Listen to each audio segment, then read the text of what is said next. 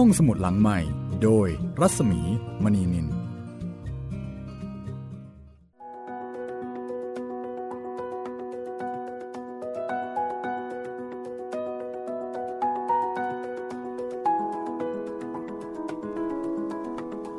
วัสดีค่ะ ต้อนรับคุณผู้ฟังเข้าสู่รายการห้องสมุดหลังใหม่ ได้เวลาของการเปิดทำการอีกครั้งหนึ่งแล้วนะคะ สวัสดีคุณจิตริน สวัสดีครับพี่หมีครับ ค่ะ เราสองคนนะคะ ดิฉันรัศมีมณีนิน แล้วก็คุณจิตรินเมฆเหลืองก็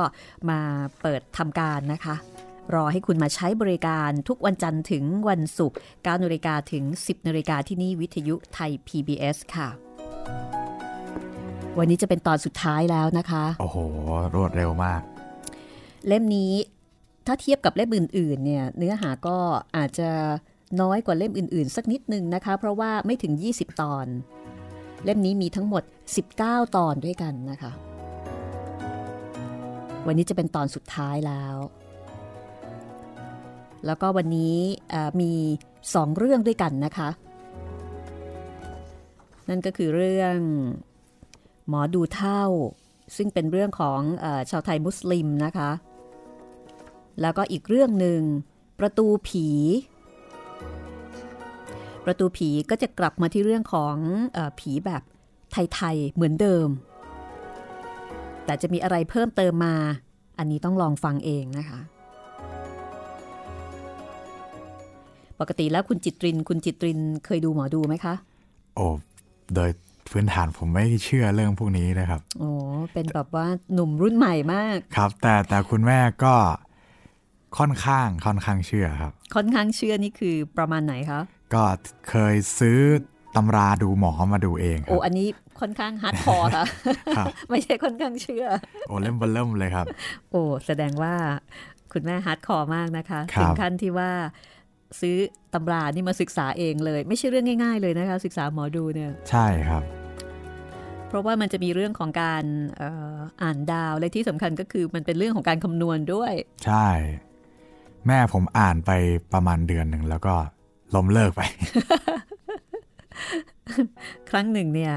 ดิฉันเองเคยคิดที่จะศึกษาโหราศาสตร์เหมือนกัน แต่ก็อาการคล้ายๆ กับคุณแม่ของคุณจิตรินก็คืออพอเห็นตัวเลขเยอะๆ เห็นสิ่งที่เราจะต้องเรียนรู้เยอะๆ ก็รู้สึกว่า โห มันเป็นศาสตร์ศาสตร์หนึ่งเลยทีเดียวนะคะ มั่วไม่ได้ค่ะ ก็เลยรู้สึกว่า เออ ไม่เป็นไร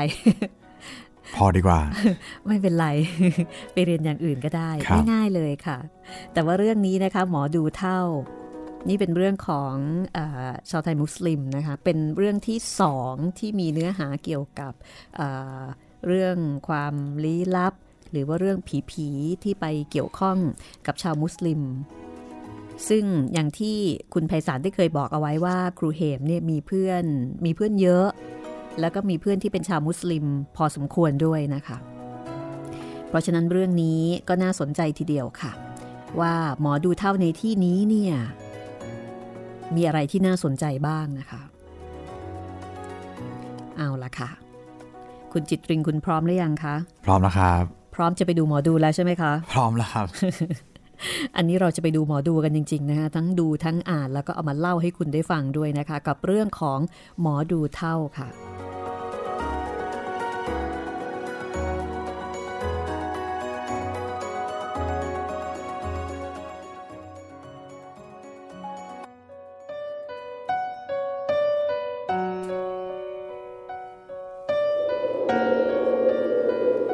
ในถิ่นฐานย่านคลองพระยาบรรลือ นับตั้งแต่พ้นประตูน้ำไม้ตราเข้าไป ทั้งสองฝากคลองเกือบจะเป็นถิ่นฐานของชาวมุสลิมทั้งหมด ณ บ้านหลังหนึ่งที่ชายคลอง มีรั้วเตี้ยๆล้อมรอบ มีหญิงมุสลิมกลางคนผู้หนึ่ง เดินมาจากทุ่ง ตรงเข้ามาประชิดรั้วบ้าน แล้วก็ตะโกนเรียกคนในบ้าน พ่อฟ้า พ่อฟ้าจ๊ะ พ่อฟ้าอยู่ไหม จากนั้นก็มีเด็กหนุ่มคนหนึ่งโผล่หน้าออกมาดูที่หน้าต่าง อ้าว ไอ้ซบพ่อฟ้ามึงอยู่ไหม ไม่อยู่จ้ะป้าแม่มีอะไรล่ะ มีธุระว่ะ เข้าไปไหนวะ ดูเหมือนจะไปทางหมู่บ้านคนไทยตรงนู้นน่ะ ดูว่าจะไปหาในปุ่น หรือยังไงก็ไม่รู้ ป้าแมะลองไปดูสิ คงจะพบอันเหรอกูเข็ดว่ะ หมามันชุม เมื่อวานมันไล่จะกัดกู เอางี้เหอะ กูจะสั่งไว้ ที่บ้านพ่อการิมแม่ฟี เขาจะดูหมอด่วนเว้ย ของเขาหายว่ะ กูจะกลับละ มึงบอกให้ได้นะไอ้ซบป้าแบะสั่งแล้ว ก็ย้อนอ้อมหลังบ้าน เดินไปตามทุ่งข้างฝ่ายไอ้ซบยืนเกาหัวแล้วก็ถอนใจ รู้สึกท้อ เพราะถ้าเกิดว่าใครจะดูหมอ ในฟาพ่อของมันจะต้องใช้มันให้ไปเอาไพ่ป๊อกที่กูโบทุกคราวไป กูโบในที่นี้ก็คือป่าช้าของชาวมุสลิม ไม่ว่าจะค่ำคืน ถ้ามีคนจะมาดูหมอ ก็จะต้องไปเอาทั้งๆทที่ยังมืดแบบนั้น ไอ้ซบก็เหลือจะทนทาน ไม่ทราบว่า เป็นพิธีอะไรนักหนาของพ่อที่จะต้องเอาไพ่ป๊อกเอาไปไว้ที่นั่น คือเอาไพ่ป๊อกเก็บเอาไว้ที่นั่นทำกุดเล็กๆ คล้ายกุดนกขุนทอง ไปปักไว้ข้างๆ หลุมใครคนหนึ่ง เมื่อเสร็จธุระก็จะต้องเอาไปเก็บเอาไว้ที่เก่าอีก ในพิธีของเขา ถ้าว่าดูหรือว่าทายใครถูกอย่างจับวางสามหนด้วยกัน จะต้องเอาไพ่นั้นมาทำลาย แล้วก็ซื้อสำรับใหม่มาทำพิธีอีก แล้วก็นำเก็บอย่างที่นั้นแทนไว้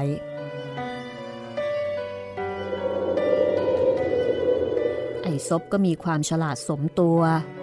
รีบออกจากบ้านไปที่กูโบเสียตั้งแต่กลางวัน คือไม่รอให้พ่อสั่ง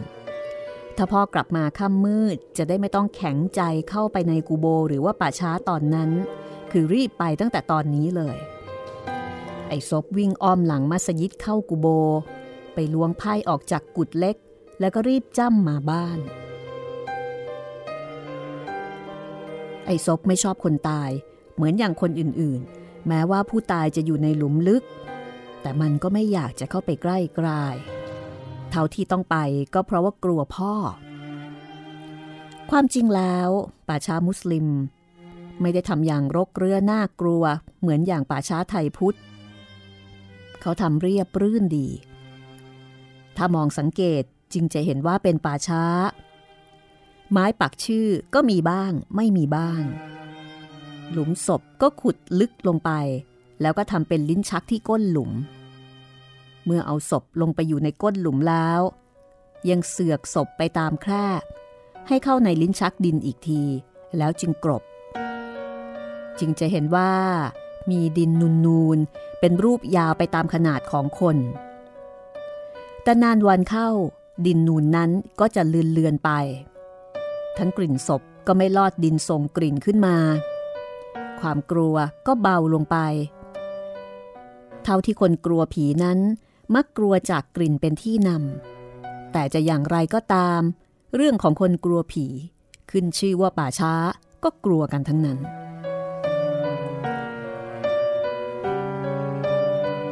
แล้วก็เป็นความจริงที่สุด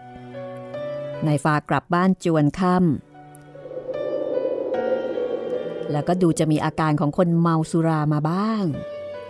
แม้ทางศาสนาอิสลามจะห้ามดื่มสุรา แต่ในส่วนของนายฟ้านั้น มีพวกมีพ้องเจอกันเข้า ก็หลบหลีกสนุกกันบ้าง ยิ่งไปชุมนุมกับชาวไทยพุทธ ไทยพุทธก็กล่อมเสียตัวเตี้ยไปนายฟ้ากลับถึงบ้านก็หัวเราะสนุกสนานมาลงมือกินข้าว พออิ่มข้าวแล้ว ไอ้ซบก็บอกเรื่องที่ป้าแมะสั่งมานายฟารู้สึกว่าบ้านในการิมนั้น นับถือกันมาก เมื่อรู้เรื่องก็ต้องไป ก็ร้องสั่ง คือร้องสั่งลูกชายเป็นไปตามที่ลูกชายคาดการเอาไว้ทุกประการ เฮ้ย ไอ้ซบไปกูโบเร็ว ฉันไปเอามาแล้วตอนเย็น เตรียมไว้เสร็จ เออ ดีวะ เอามาให้กู ไอ้ซบบอกแล้วก็ถอนใจว่าหืมคิดเอาไว้ไม่มีผิดเลย นี่ดีนะ ไหวตัวทันนะคะก็เลยไม่ต้องไปกูโบตอนค่ำเตรียมพร้อมแล้ว เมื่อในฟาไปถึงบ้านการิมแม่ฟี คิดว่าของที่หายที่เรียกให้เขามาดูหมอนั้น น่าจะเกี่ยวกับแก้วแหวนเงินทองของมีค่า แต่ก็ผิดหมด มันกลายเป็นเรื่องที่ใหญ่กว่านั้น และเป็นเรื่องที่บ้านของนายการิมปกปิดเอาไว้ สิ่งที่หายไปกลับกลายเป็นลูกสาว ลูกสาวของนายการิมที่ชื่อว่า มีนะ ซึ่งไปต้อนควายกลับบ้าน แล้วก็หายไปตั้งแต่เย็นวานนี้ ควายกลับบ้านมาหมด แต่คนต้อนควายไม่กลับ นายการิมกับพวกเอะใจจึงออกตามไปยังตำบลที่เคยนำควายไปเลี้ยง ก็พบผ้าคลุมหัวกันแดดตกอยู่แล้วก็มีรอยเหยียบย่ำแสดงว่ามีการต่อสู้กัน แล้วก็มีของเล็กๆ น้อยๆ ร่วงอยู่ที่พื้นดิน จึงแน่ใจว่ามีนะน่าจะถูกฉุด จึงให้ตามนายฟ้ามาตรวจ ตามวิธีหมอดู ว่ามีนะไปเอง หรือว่าถูกฉุดถูกบังคับไป และตอนนี้ ไปอยู่อย่างสารทิศใดอยู่ที่ไหน ซึ่งเชื่อว่า คนบ้านเดียวกันย่อมไม่ทำยิ่งเป็นมุสลิมยิ่งถือนักกับเรื่องแบบนี้ไม่ค่อยจะคิดทำกัน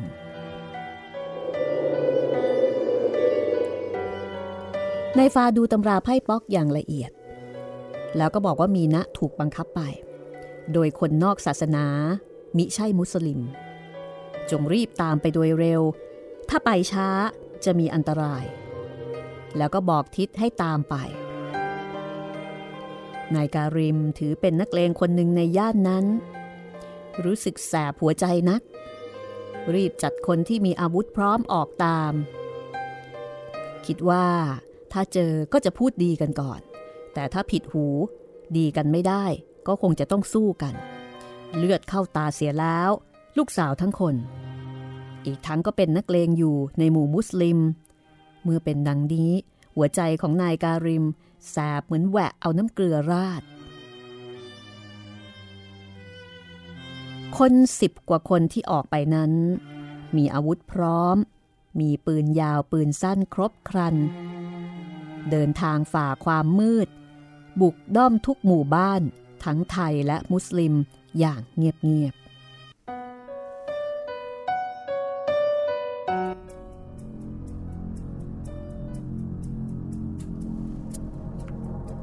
เดินทางกันแบบไม่วู่วามตูมตามเอาแต่ใจ จนรุ่งสว่างคาตาอยู่กลางทุ่ง แต่ก็ยังไม่ได้ความ ก็มีการหยุดหารือกัน ว่าจะเอายังไงกันต่อไป พอดีมีเด็กสองสามคนวิ่งหน้าตื่นผ่านไป แต่พวกนายการิมมองดู พวกเด็กก็หยุดชะงัก แล้วก็ตรงเข้ามาหานะนะมีคนตายทางโน้นแน่เด็กร้องบอกอย่างตื่นเต้น แล้วก็ชี้มือไปยังดงไม้ทึบด้านขวามือ ฟังแล้วมันเกือบไม่ใช่เรื่องของพวกนายการิม คือ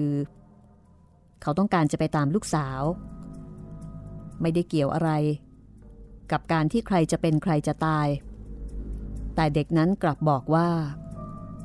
ผู้หญิงด้วยนั่นนะ ไปดูสิ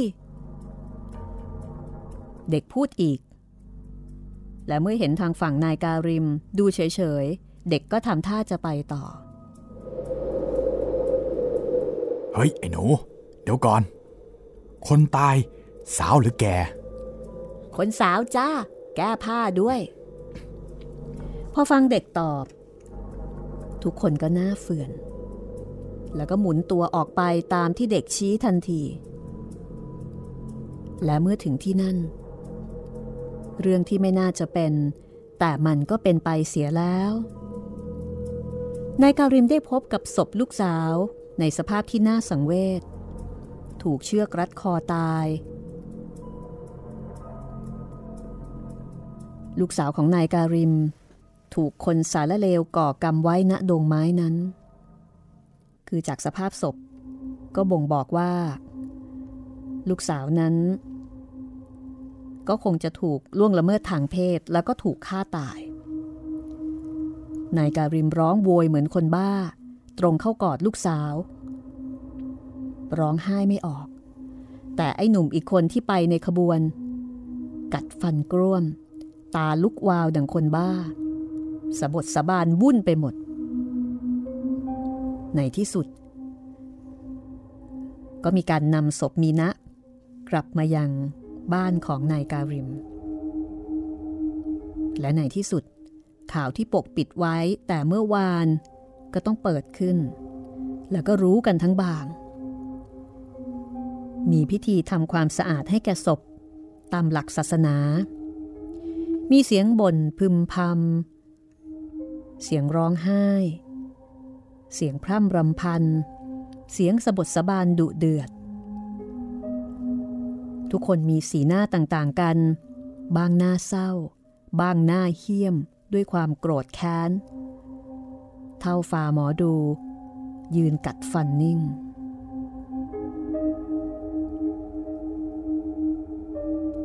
พอตกบ่าย ก็มีพิธีเอาศพลงหลุม เมื่อพิธีเสร็จเรียบร้อย หนุ่มคนหนึ่งที่ชื่อเด็กมีสีหน้าเหี้ยมเกรียมตลอดเวลา มองดูในฝ่าผู้เท่า แล้วก็เดินเข้ามาหา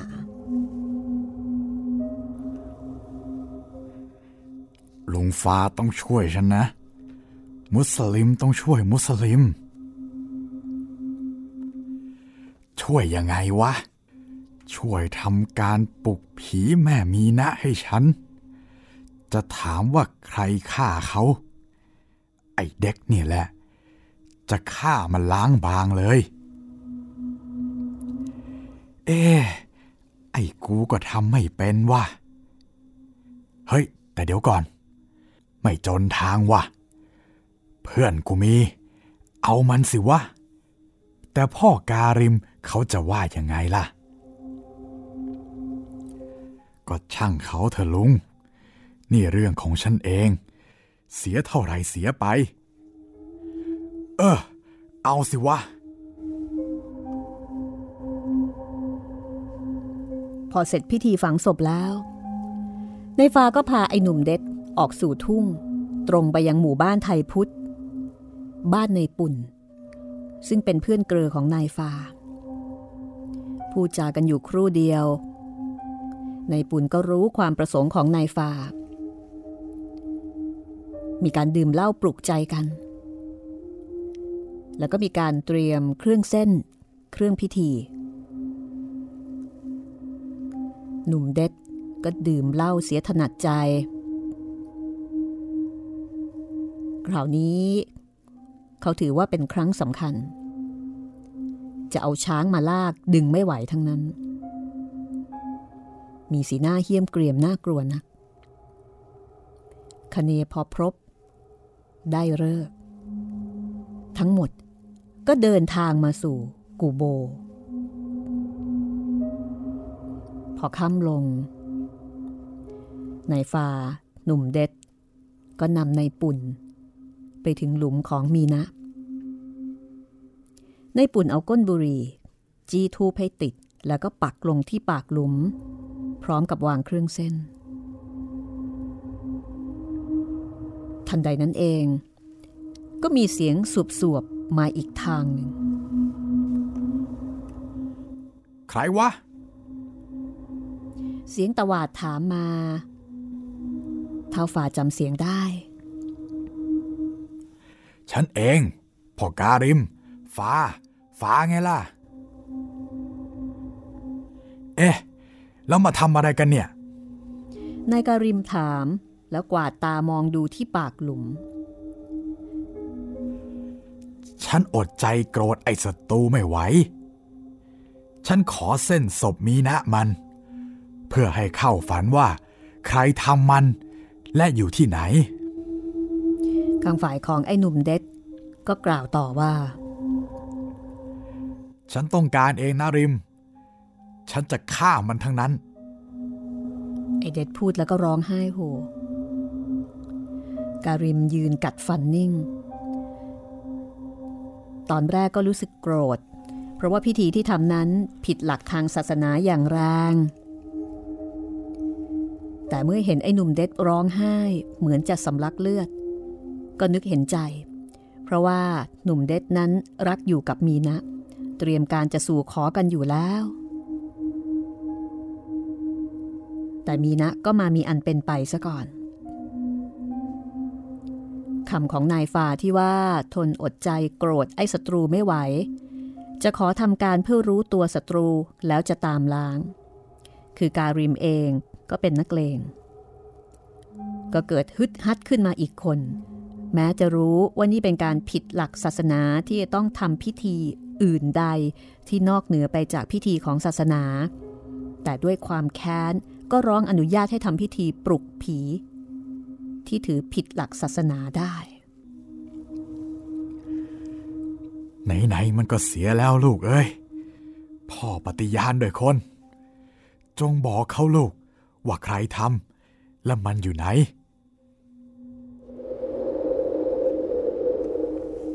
ขาดคำของนายการิม ทุกคนก็ร้องไห้ เว้นแต่ในปุ่น ไทยพุทธ ผู้เป็นเจ้าพิธี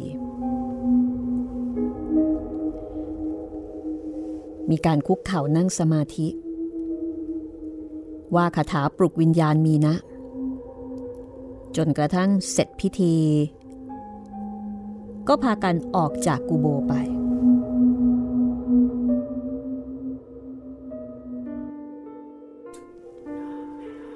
คืนนั้น ที่บ้านนายการิม ได้มีการสวดทางศาสนาอิสลาม ซึ่งชาวมุสลิมรู้ว่าความมุ่งหมายของการสวดนั้นไปในทางใด เป็นการสวดเพื่อนนำวิญญาณผู้ตาย ให้ไปใกล้องค์พระอัลเลาะห์และอ้อนวอนพระองค์ให้ทรงรับวิญญาณของผู้ตายให้อยู่ใกล้ ๆด้วย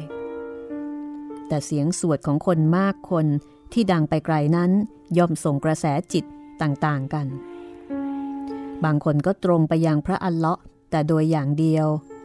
แต่บางคนนั้นกระแสจิตมีทั้งเศร้าและเครียดแค้นพยาบาทปนอยู่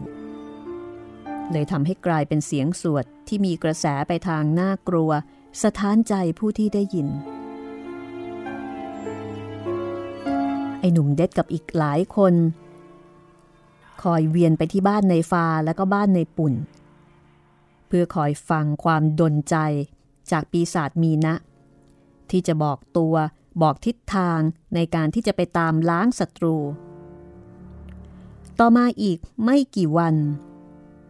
หนุ่มเด็ดก็หายตัวไปจากหมู่บ้าน พร้อมกับอาวุธ มันย่อมจะไปตามทาง ที่มีณคู่รัก ดนใจบอกเอาไว้ คนในบ้านของนายการิมก็หายไปด้วยสองสามคน เรื่องนี้เป็นความลับ เพราะว่าเป็นเรื่องส่วนตัว ซึ่งไปคนละเรื่องกับการทำงานของตำรวจ แม้ตำรวจจะรู้ความมุ่งหมายของคนกลุ่มนั้นว่ากำลังจะทำบางสิ่งบางอย่างโดยพละการแล้วก็ผิดกฎหมาย ก็ยากจะควบคุมและติดตาม ถึงแม้จะตามไปพบ ในเมื่อเขายังไม่ได้ลงมือทำอะไรผิด ก็ยากแก่การยับยัง้ง ได้แต่ตักเตือนชี้ผิดชี้ถูกให้สว่างเท่านั้น ถ้าเขายังดื้อที่จะเดินต่อไป ก็ไม่มีกฎอันใดที่จะไปห้ามไม่ให้เขาไป ก็คงต้องปล่อย ให้เขาเหี้ยมเกรียมกระหายเลือดไป จนกว่าความรู้สึกนั้นจะเบาบางลง หรือได้ทำอะไรลงไป แล้วก็จัดการได้ แต่เรื่องที่จะเอารั้วไปกั้นหัวใจเขา ไม่ให้ไปอย่างนั้นอย่างนี้ก็คงไม่มีใครจะทำได้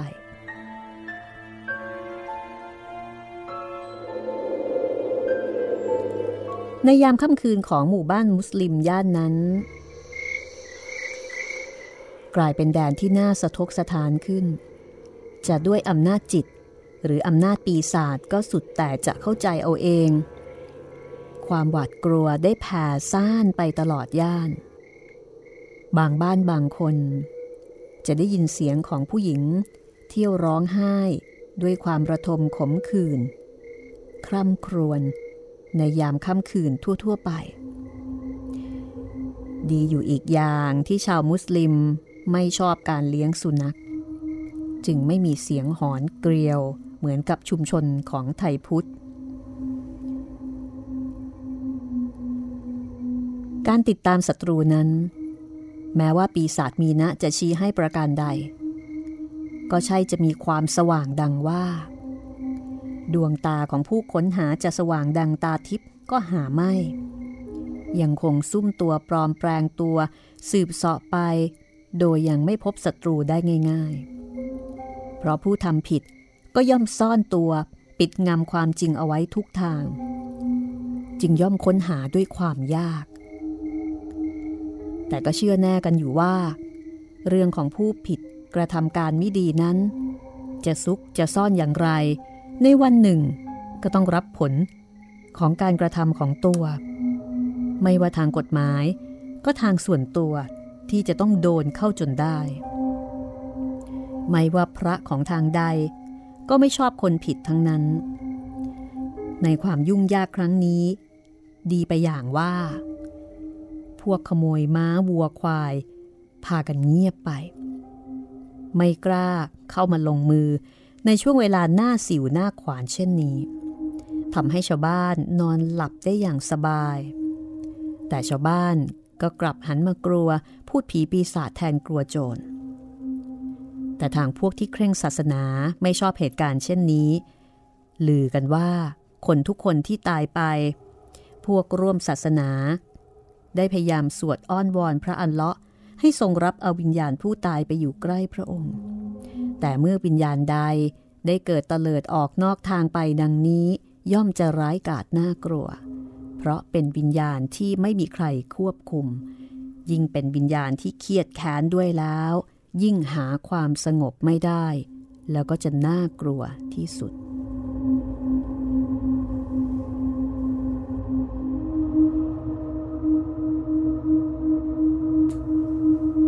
และนี่ก็คือเรื่อง หมอดูเท่า พักกันสักครู่นะคะ เดี๋ยวกลับมาช่วงหน้า กับเรื่องประตูผีค่ะ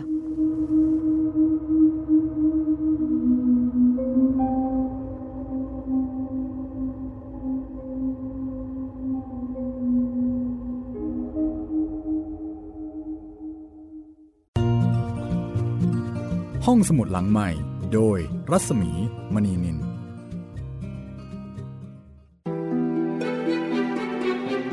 สัมผัสเสียง สัมผัสดนตรี ให้คุณได้สุนทรีกับเรื่องราวและบทเพลงคลาสสิก ในรายการ Gen C and Classical Music ทุกวันเสาร์ 14 นาฬิกา ทางไทย PBS ดิจิทัล Radio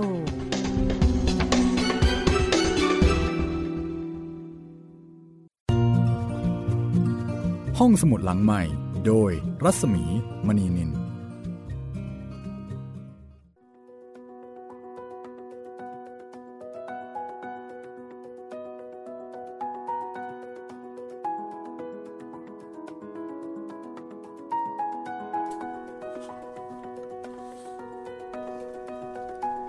มาถึงช่วงที่สองนะคะของตอนสุดท้าย จากหนังสือผู้มาจากเมืองมืด กับเรื่องสั้นที่ชื่อว่าประตูผีของครูเหมเวชกรค่ะ เรื่องที่แล้วนี่มีบรรยากาศกลิ่นอายที่น่ากลัวไม่เบาทีเดียวนะคะ ใช่ครับ โอ้โห มันดูเศร้าๆมองๆมันดูมันดูหดหูแต่ขณะเดียวกันก็ก็ไม่ได้บอกว่าตกลงแล้วเนี่ย ไปเจอคนร้ายหรือเปล่า ใช่ แต่ดูท่าทางเหมือนกับว่า เหมือนกับว่าจะไม่เจอครับ แต่เป็นเรื่องที่เออน่าสลดใจนะ นึกถึงเรื่องเรื่องของอนายอเนกที่ขายยา ที่ขายยาแล้วก็มีลูกสาว ลูกสาวบุญธรรมและลูกสาวบุญธรรมเนี่ยก็ถูกข่มขืนแบบนี้ครับ ซึ่งก็ทำให้เขาเครียดแค้น แล้วก็ถึงกับไปตามฆ่าคนร้าย แล้วก็ทำให้ตัวเองเนี่ยต้องติดคุก อันนี้ก็เป็นอีกเรื่องหนึ่งนะคะ ซึ่งก็ มีดีกรีของความสลดหดหูพอๆกับความน่ากลัว แต่เรื่องนี้ยังไม่มีผีออกมานะ ใช่พี่ แค่ทำพิธีกรรมกันเฉยอือแค่นี้บรรยายซะจนโห น่ากลัวกับผี น่ากลัว น่ากลัว เอาละค่ะ แต่ว่าเรื่องนี้นี่ ชื่อเรื่องประตูผีเลยนะ ประตูผีนี่ ผมคุ้นเคยอยู่อย่างเดียวครับ ผัดไทย ใช่ครับ ว่าแล้ว ที่อย่างอื่นไม่รู้เลยเกี่ยวกับประตูผีเลยครับ ก็น่าจะเป็นสิ่งที่ทำให้คนไทยหรือว่าคนกรุงเทพในยุคนี้ คิดถึงประตูผีก็คือผัดไทยนี่แหละค่ะ แต่ว่าสมัยก่อนนู้นเลยนะคะ ก็ก็ไม่น่าจะเป็นอย่างนั้นสมัยก่อนโน่นนี่ก็น่าจะนึกถึงนึกถึงผีหรือว่านึกถึงศพจริง ๆ เพราะว่าเป็นประตูที่เป็นด้านที่เขาจะขนศพ ของคนตายในเมืองเนี่ยออกไปทำศพกันนอกเมืองออันนั้นคือประตูผีจริง ๆ ของแท้เลย เป็นที่มานะคะถ้าอย่างนั้นเดี๋ยวเราไปฟังกันต่อเลยดีไหมคะ ดีครับพี่ กับเรื่องสุดท้ายนะคะของหนังสือผู้มาจากเมืองมืดของครูเหมเวชกรค่ะ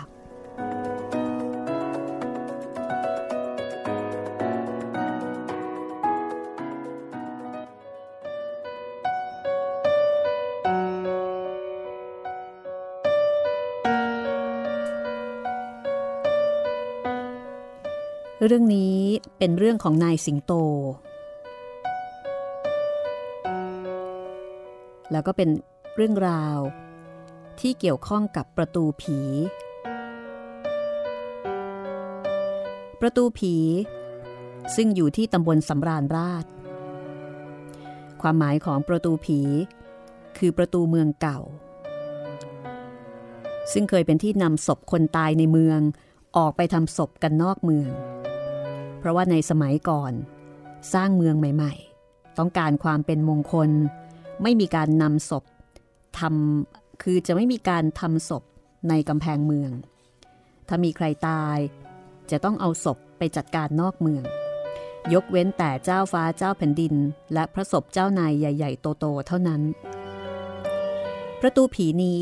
จึงมีชื่อตายตัวเป็นกฎว่า ใครจะนำศพคนตายออกประตูเมืองด้านอื่น ๆ มิได้ ต้องออกเฉพาะประตูนี้ ต่อมาแม้จะเปลี่ยนชื่อใหม่ว่าสำราญราช คือมีความหมายตรงกันข้ามกันเลย แต่ก็ยังมีความหมายเดิมนั่นเอง คือฟังดูเหมือนจะแตกต่าง แต่ความหมายลึกๆ ความหมายว่าราษฎรมีความสุขแล้ว และคนที่สุขที่สุดก็คือคนที่ตายแล้ว เป็นผู้ที่หมดห่วง หมดกังวลสำราญจริง ๆ จึงมาออกประตูนี้ วัดที่ใกล้ที่สุดในสมัยโน้น ก็คือวัดสะเกต พอออกประตูผี ข้ามสะพานลงมา ก็เข้าวัดสะเกต สู่ลานป่าช้าที่ใหญ่โตโมโหรานนับแต่ลงสะพานสำราญราชก็เป็นพื้นที่ป่าช้าแท้ๆ จดสะพานแม้นสี อีกด้านหนึ่งไปจดบ้านบาท ก็เป็นป่าช้าที่กว้างใหญ่ ไม่เหมือนวัดต่างๆ เดี๋ยวนี้ ที่ป่าช้าอยู่ติดกับบ้านคน ป่าช้ามีวัดละนิดเดียวคำว่าป่าช้าของสมัยก่อนเป็นสถานที่สงัดเงียบ วังเวง แล้วก็ห่างไกลผู้คนจริง ๆ ถือเป็นแดนของคนที่ตายไปแล้ว ไม่ใช่แดนของผู้มีชีวิตที่จะไปปะปนศพที่จะออกจากประตูผีนั้น สมัยก่อนโน้น ก็หลายๆ วันจึงจะมีสักศพหนึ่ง อันนี้หมายถึงศพของคนธรรมดาทั่ว ๆ ไป แต่ศพที่ออกแทบทุกวันนั้น จะเป็นศพของพวกนักโทษ ของคุกกองมาหันตโทษ ปู่ย่าตายาย จะเล่าสืบต่อกันมาว่าศพพวกนักโทษนั้น เอาเฟือกห่อ แล้วก็หามกันมา วันละศพสองศพ ในปีหนึ่ง เกิดอหิวาตกโรคระบาด หรือที่เรียกว่า โรคหาลง เป็นช่วงเวลาที่จะมีการหามศพวันละหลายหลายศพออกประตูผีศพนักโทษนั้นไม่ใช่ว่า หามมาฝังหรือว่าเผาเหมือนอย่างคนธรรมดา แต่จะมีการแล่เนื้อเถือหนังให้แร้งกากิน เพื่อประจานความชั่ว บางคราวแร้งกินไม่หมด ถึงกับต้องฝังอย่างตื้นๆ ถีบศพลงหลุม นอนกับดินแล้วก็กรบ พอเผลอหมาก็ขุดคุยขึ้นมากินกันอีก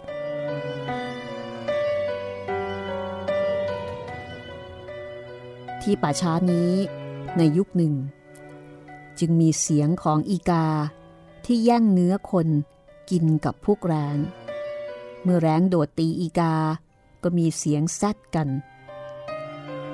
นี่เป็นบรรยากาศในช่วงเวลาหนึ่ง นายสิงโตเล่าเรื่องนี้ให้หลานสาวฟัง หลานสาวฟังก็ตะลึง ถามอย่างสนอกสนใจว่า เอ๊คุณตาคะ และสมัยนั้น คนจะเดินถนนนี้ได้ยังไงล่ะคะ ถ้ามีแต่สิ่งที่น่าเกลียดน่ากลัวแบบนี้ โอ้ย มีถนนเมื่อไหร่แล้วมาก่อนนะ่ะถนนนี่น่ะ มีเมื่อเจริญแล้ว ตั้งแต่ลงสะพานสำราญราชนั่น ก็ป่าช้าไปจดสะพานแม้นสีด้านยาว ด้านกว้างก็กินไปถึงบ้านบาท ถนนไม่มีอย่างเดียวนี้ มีเป็นทางเดินเล็กๆ พอคนเดินได้บ้างบางคราว ต้นไม้เป็นป่ามืดครึ้ม จะมีมนุษย์ใด เดินมาเล่าถ้าไม่จำเป็นน่ะแล้วเมนทางด้านโน้น ด้านข้างภูเขาทองโน้น ไม่ใช่ป่าช้าเหรอคะ ไม่ใช่ ในสมัยก่อนน่ะสะอาด ติดอยู่กับโบสถ์ไม่มีป่าช้า ป่าช้าแท้ๆน่ะ มันด้านนี้แหละ ด้านถนนตัดลงกรมประปานั่นแหละ เนื้อที่น่ะ เห็นจะร้อยไร่ได้กระมัง โอ้โห แล้วคนบ้านบาทเขาอยู่กันได้อย่างไรล่ะคะ ไอ้คนที่อยู่ใกล้มันก็แย่หน่อย ที่อยู่ห่างไปด้านสะพานเหล็ก ก็ค่อยยังชั่ว มาสมัยหลังๆนี่นะมีเมนขึ้นเมนหนึ่ง ชาวบ้านเรียกว่าเมนปูน ก็เพิ่งทำลายไปได้สักยี่สิบปีได้ละสมัยนี้น่ะ ก็เป็นตึกเป็นราม สวยงามไปหมด อย่างที่เห็นเนี่ยแหละ ลองย้อนไปสมัยก่อนสิขนหัวพองเลยแถวนี้แหมแล้วทำไมป่าช้าวัดสาเกตถึงใหญ่แท้ล่ะคะเฮ้ย มันก็ใหญ่ทุกๆวัดนั่นแหละ สมัยก่อนคนมันน้อย มันไม่มาแย่งกันอยู่แออัดอย่างนี้หรอก วัดเทพศิรินก็ใหญ่ วัดโคกก็ใหญ่ แต่วัดสเกตน่ะใหญ่กว่าเพื่อน เพราะว่าอยู่ใกล้กำแพงเมือง ใครๆออกจากเมืองก็เข้าวัดนี้แหละมาก ป่าช้าจึงใหญ่ที่สุด ส่วนวัดในกำแพงเมือง ไม่มีป่าช้า เพราะไม่มีการทำศพกัน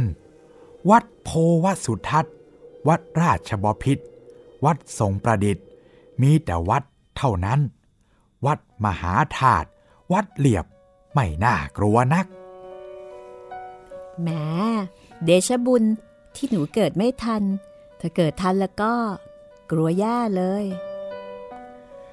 แล้วถ้าเกิดทันก็จะไปยุ่งอะไรกับเขาล่ะ บ้านมีก็อยู่บ้านสิ จะไปยุ่งอะไรกับป่าช้า รุ่นตานะอย่าพูดเลย ต้องติดตามคุณย่าของตาไปอีกที ก็ผ่านไปทั่วทั่วๆ เมื่อก่อนมันน่ากลัวทั้งนั้น วัดที่ตัดหัวคนมีหลายวัด เดิมตัดหัวคนที่ถูกประหารชีวิตที่วัดโคก หรือวัดพระพราชัยนั่นแหละ พอคนมากเข้า ก็ย้ายไปตัดหัวกันที่วัดทองฝั่งธนบุรี พอเจริญเข้าอีก ก็ย้ายไปตัดหัวกันที่วัดมักกะสัน ชายทุ่งชายป่าโน่นเลย วัดไหนมีการตัดหัวคน ชาวบ้านกลัวผีกันนัก เขาว่าโทษร้ายน่ะ ปีศาจร้ายแรงกว่าผีคนธรรมดานัก นักโทษประหารชีวิต มันก็คือคนร้ายกาจดวงวิญญาณมันก็ร้ายตามนิสัยเก่าของมันนั่นแหละ เออ คุณตาขา หนูสงสัยว่าทำไมคุณแม่ของหนูถึงเตือนว่า กลางค่ำกลางคืน ถ้ามีใครมาเรียกชื่อ ถ้าไม่รู้จักว่าคนเรียกคือใคร เราก็ไม่ควรจะขานรับออกไป เรื่องนี้มันเป็นยังไงกันคะ เรื่องนี้มันเป็นอยู่สองทางนะ หนูเป็นครูบาอาจารย์อยู่ ถ้าเด็กถามขึ้นมาอย่างนี้ อย่าตอบไปทางผีผีสังสางเลย ไม่ดีแก่เด็ก จงตอบไปตามเหตุผลเถิด เพราะเหตุมันไปได้สองทาง การที่คนมาร้องเรียกเรายามค่ำคืนมืดๆนะ โดยเราไม่รู้ว่าใครเรียกเรา ถ้าขานรับออกไป มักจะมีแต่ร้าย ไม่มีทางดีอะไร ถ้าคนเขามีธุระจริงๆ เขาจะต้องตะโกนบอกชื่อตัวเอง ว่าเขามาเรียกเราด้วยเรื่องอะไร ถ้าเขามาเรียกโดยไม่บอกชื่อ ถ้าไปขานรับ แล้วเขาขอให้เราเปิดหน้าต่างหรือประตู มันก็มีแต่ร้ายเท่านั้น เอาปืนยิงบ้าง เอาน้ำกรดสาดเข้ามาบ้าง จะทำยังไงล่ะ ผู้ใหญ่เข้าถึงห้ามกันไว้ก่อน แล้วมีใครขานรับบ้างไหมคะ ปะโทใครจะบ้าขานรับออกไป นอนตัวแข็งไปนะสิไม่ว่า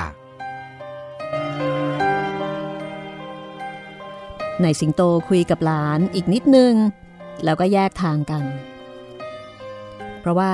เขาต้องเข้าบางกอกไปธุระกับเพื่อน พอเสร็จธุระก็เย็นมาก ก็คิดจะหาที่ค้างตามบ้านเพื่อน จะเดินทางกลับตลาดขวัญเมืองนนท์ก็ไกลนัก บังเอิญ นายฉนวนเพื่อนรุ่นเดียวกัน เช่าตึกอยู่ที่ถนนข้างวัดสะเกต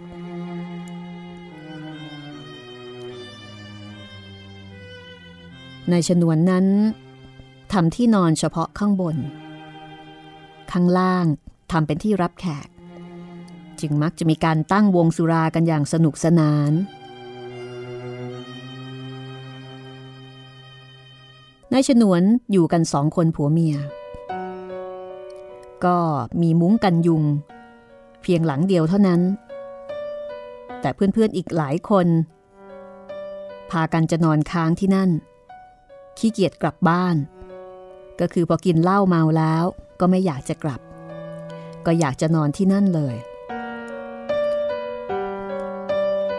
ในส่วนของนายสิงโต ถึงจะเมาแค่ไหนก็ยังห่วงเรื่องยุง นายฉนวนเจ้าของบ้าน ก็มีท่าทีกระวนกระวาย เมื่อรู้ว่าเพื่อนเป็นห่วงเรื่องยุงนายสิงโตก็เลยรีบออกไปซื้อยากันยุง พอจุดยากันยุงแล้ว ก็เรียบร้อยไป พอดึกเข้าดึกเข้า ก็พากันหลับไปทีละคนสองคน เพราะว่า ทุกคนก็ต่างเมาด้วยกันทั้งนั้น ในส่วนของนายสิงโต นอนบนเก้าอี้นอนเล่นตัวหนึ่ง คือนอนได้แค่ท่อนบน แต่ว่าขาเนี่ยยังห้อยลงมาที่พื้น เมื่อดึกเข้า เสียงเพื่อนๆที่เคยเฮฮาก็เงียบไป นายสิงโตก็ค่อยๆ เผลอไปบ้าง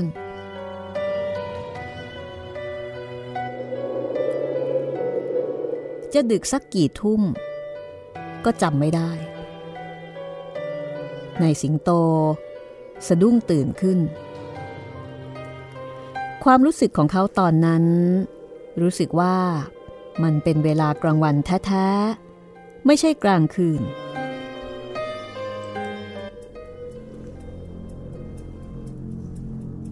เพราะว่า มีความสว่างแจ้งทั่วไป แต่เอ๊ะทำไมประตูตึกจึงเปิดหมด ในสิงโตนึกสงสัย มองเห็นออกไปข้างนอก แล้วก็แปลกใจ ว่าเขากำลังมาอยู่ณที่ใดในเวลานี้ ข้างนอกตึกมองออกไปเงียบสงบ สว่างแต่เงียบ ดูเป็นลานกว้าง ไม่มีตึกหรือว่าอาคารใด ๆ เป็นที่ดินลุ่มลุ่มดอนดอน เวิ้งออกไป สุดสายตา มีต้นไม้สูงสูงและทึบ เหมือนกับว่านายสิงโตกำลังอยู่ในวงกลมที่มีไม้ล้อมอยู่ห่างๆ และทันใด ก็มีเสียงอะไรผิดหู เขาลุกขึ้นมองซ้ายมองขวา ปรากฏว่าเป็นเสียงอีกาที่ซัดกันอยู่ตามยอดไม้ ห่างฝูงแร้งออกไปไกล มีหมาหลายตัว นั่งบ้างยืนบ้าง มองดูไปที่หมู่ร้าง แต่ไม่กล้าเข้ามาใกล้ แร้งนั้น แม้จะเป็นนกก็จริง แต่มันก็เป็นนกตัวใหญ่ มีกำลังอำนาจไม่ให้หมาเข้ามาใกล้ได้ในสิงโตรู้สึกงงแทบเป็นบ้า ว่าตัวเองอยู่ที่ไหน เขาไม่มีความทรงจำไม่มีสติค้นคว้าและจำเรื่องใด ๆ ได้เลย เสียงการเคลื่อนไหวของแร้งดังขึ้นอีกพึบพับแล้วก็มีเสียงร้องก๊อกก๊อกแก๊กแก๊กเหมือนกับเกิดอะไรขึ้น พอหันไปดูรอบๆตัว ก็เห็นภาพหนึ่งในด้านสุดขอบลานกว้างนั้น มีสะพานข้ามคลอง มีคนหลายคน หามอะไรบางอย่างข้ามสะพาน มาสู่ทางที่เขาอยู่ เมื่อมองอยู่สักครู่จึงเห็นได้ชัดว่า เป็นเฟือกห่อคนตาย หามมาวางไว้ที่พื้นดิน หามกันมาอีกหลายศพ สักครู่หนึ่งก็มีคนอีกหลายคน เดินมาทางด้านขวามือ มีพระเดินตามมาด้วยสองรูป ในสิงโต นิ่งงง มองดู นี่คือวัดนั่นเอง พระสองรูป ร้องสั่งอะไรกับคารวาสเหล่านั้น แล้วท่านก็เดินกลับทางเก่า พอพระหายไป คนเหล่านั้นก็เอะอะกันนิดหน่อย แล้วก็ช่วยกันแก้เฟือกที่ห่อศพออก เผยให้เห็นศพนั้นที่แทบจะเปลือยร่าง ผ้าผ่อนไม่ค่อยจะมีปิดร่างกาย แล้วเฟือกอื่นๆก็ถูกแก้ออกอีก ศพนอนเรียงกันเป็นแถว คนเหล่านั้นเมื่อแก้ห่อผ้าออกมาเรียบร้อยแล้ว ก็หยิบมีดออกมากันคนละเล่ม มันเป็นการแล่เนื้อศพนั่นเอง แล่พอเป็นพิธี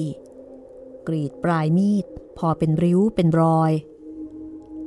แล้วก็ทำกับศพต่อ ๆ ไป มันเป็นการแล่ศพให้แร้งกิน แล่ทุกๆศพแล้วก็ถอยห่างออกไป แล้วก็ออกปากเรียกแรง พอคนห่างไป บรรดาแรงก็ถาโถมเข้าใส่ศพ ตัวพญาแรงที่มีหัวสีแดง จะโผเข้าจิกลูกตาศพกินก่อน พวกลูกน้องแรง ก็จิกก็ถึงกันหนุบหนับ ตัวศพขยื่นไปขยื่นมา ตามแรงปากของแรงที่ตัวโต เพราะว่ามันทั้งดึงทั้งกระชาก มันจิกถึง ตามเนื้อตามตัวหมด ก็ถึงตับไตไส้พุง ถึงไม่เหลือเอาไว้เลย มีกลิ่นศพที่จวนจะขึ้นอืดฟุ้งตลบเป็นเวลานานพอดู กว่าที่แร้งจะฉีกจะทึงเนื้อศพ เพราะว่ามีจำนวนมากศพด้วยกัน มองออกไปไกล ก็เห็นมีหามาอีกหลายศพ ในสิงโตรู้สึกกระอักกระอ่วนอย่างที่สุด พอเนื้อศพไม่มีจะให้ถึงแล้ว แรงก็ถอยออกไป หมาก็เข้ามาแทน มาแทะเนื้อที่ติดกระดูก จากนั้นเหล่ากาก็ทลาลงมาจากยอดไม้ จิกเล็กจิกน้อย ตามซอกกระดูกที่แรงกินเหลือไว้ไม่หมดนายสิงโตรู้สึกอึกอักในคอในท้อง คลื่นเหียนเป็นกำลัง มองไปรอบตัวอีก ก็พบศพอยู่ใกล้ๆอีกหลายศพ เขาสะดุ้งโยง แต่มองหนักเข้าก็เกิดมีสติขึ้น นั่นไม่ใช่ศพ แต่เป็นพวกเพื่อนที่นอนหลับอยู่ เขาถึงกับใจหายวูบ เหมือนได้สติ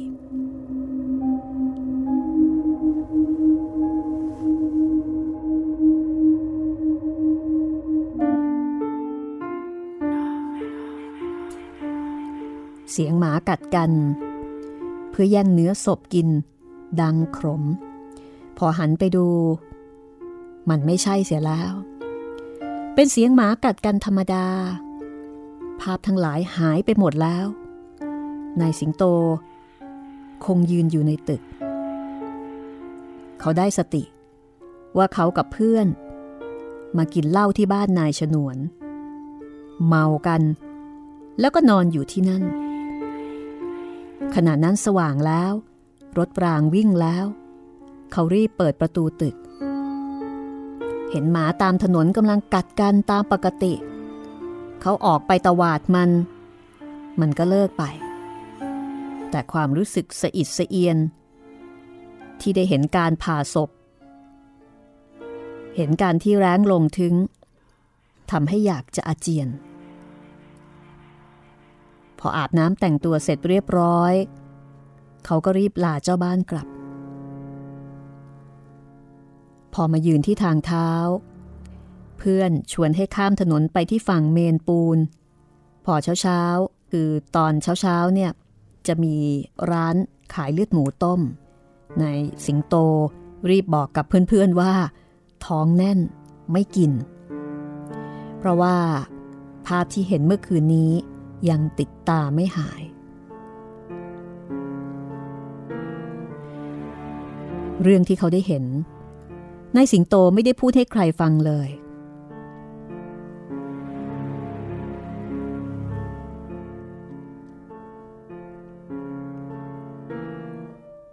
เขานึกในใจว่า พรุ่งนี้ เขาจะใส่บาตรแล้วก็อุทิศส่วนกุศลไปให้ นี่คือเรื่องประตูผี จากความทรงจำในความฝันของนายสิงโต เห็นภาพเลยทีเดียวนะคะเรื่องนี้ คือไม่มีผี ถ้าเจอผีในฝัน ก็ไม่เชิง คือมันไม่ได้น่ากลัวแต่ว่ามันมันน่ากระอักกระอ่วน ใช่ไหมครับเพราะเป็นคือเป็นศพอะ ใช่ แล้วก็เป็นการบรรยายที่ที่ชัดเจนมากมีการลำดับก่อนหลังด้วยนะ ชอบตรงนี้มากเลยละเอียดมากว่า อ๋อ คือแรงจะมาก่อนแล้วค่อยหมา แล้วก็หมา แล้วก็นู่นนี่นั่น คือมีสเต็ปอะครับ หมานี่มาสุดท้าย เพราะว่าหมากลัวแรงเออเราก็เพิ่งรู้เหมือนกันเนาะครับ เพราะว่าแรงมันตัวใหญ่นะแล้วมันก็คงคอมีคอยาวใช่ไหมคงจิกตีหมาได้หมาก็เลยกลัว แต่เดี๋ยวนี้แรง ในกรุงเทพคงไม่ค่อยมีละเออ คือคือที่อื่นก็แทบจะไม่ค่อย ไม่ค่อยมีโอกาสได้เจอแรงเนาะครับ ก็ทำให้เห็นบรรยากาศว่าคำว่าประตูผีเนี่ย มันมีที่มาที่ไปอย่างไร ครับ โอ้เป็นการเล่าความหมายของชื่อสถานที่ที่สยองมากนะคะ และนี่ก็เป็นเรื่องสุดท้ายนะคะ ในหนังสือผู้มาจากเมืองมืดของครูเหมเวชกรค่ะ ที่ห้องสมุดหลังใหม่ ร่วมกับมูลนิธิบรมครูนะคะ เดี๋ยวตอนต่อไปเราก็จะไปคุยกับคุณไพศาลกฤษไกรวัน เป็นการคุยปิดท้ายของหนังสือเล่มนี้เหมือนที่เคยเป็นมานะคะ เป็นประเพณีของห้องสมุดหลังใหม่ และหลังจากนั้นเราก็จะขึ้นเรื่องสุดท้าย ที่มีชื่อเล่มว่า ใครอยู่ในอากาศ แค่เรื่องนี้ก็น่าฟังแล้วนะคะ ครับ เพราะฉะนั้นวันนี้ นะ เราก็ขอปิดทำการก่อนก็แล้วกัน หวังว่าวันนี้คุณผู้ฟังคงคงกินเลือดหมูลงนะข้าวมันไก่ข้าวขาหมู คงกินลงนะ ถ้ากินไม่ลงก็เว้นไปก่อนครับ เออเอาละค่ะ วันนี้ลาไปก่อนนะคะ สวัสดีครับ สวัสดีค่ะ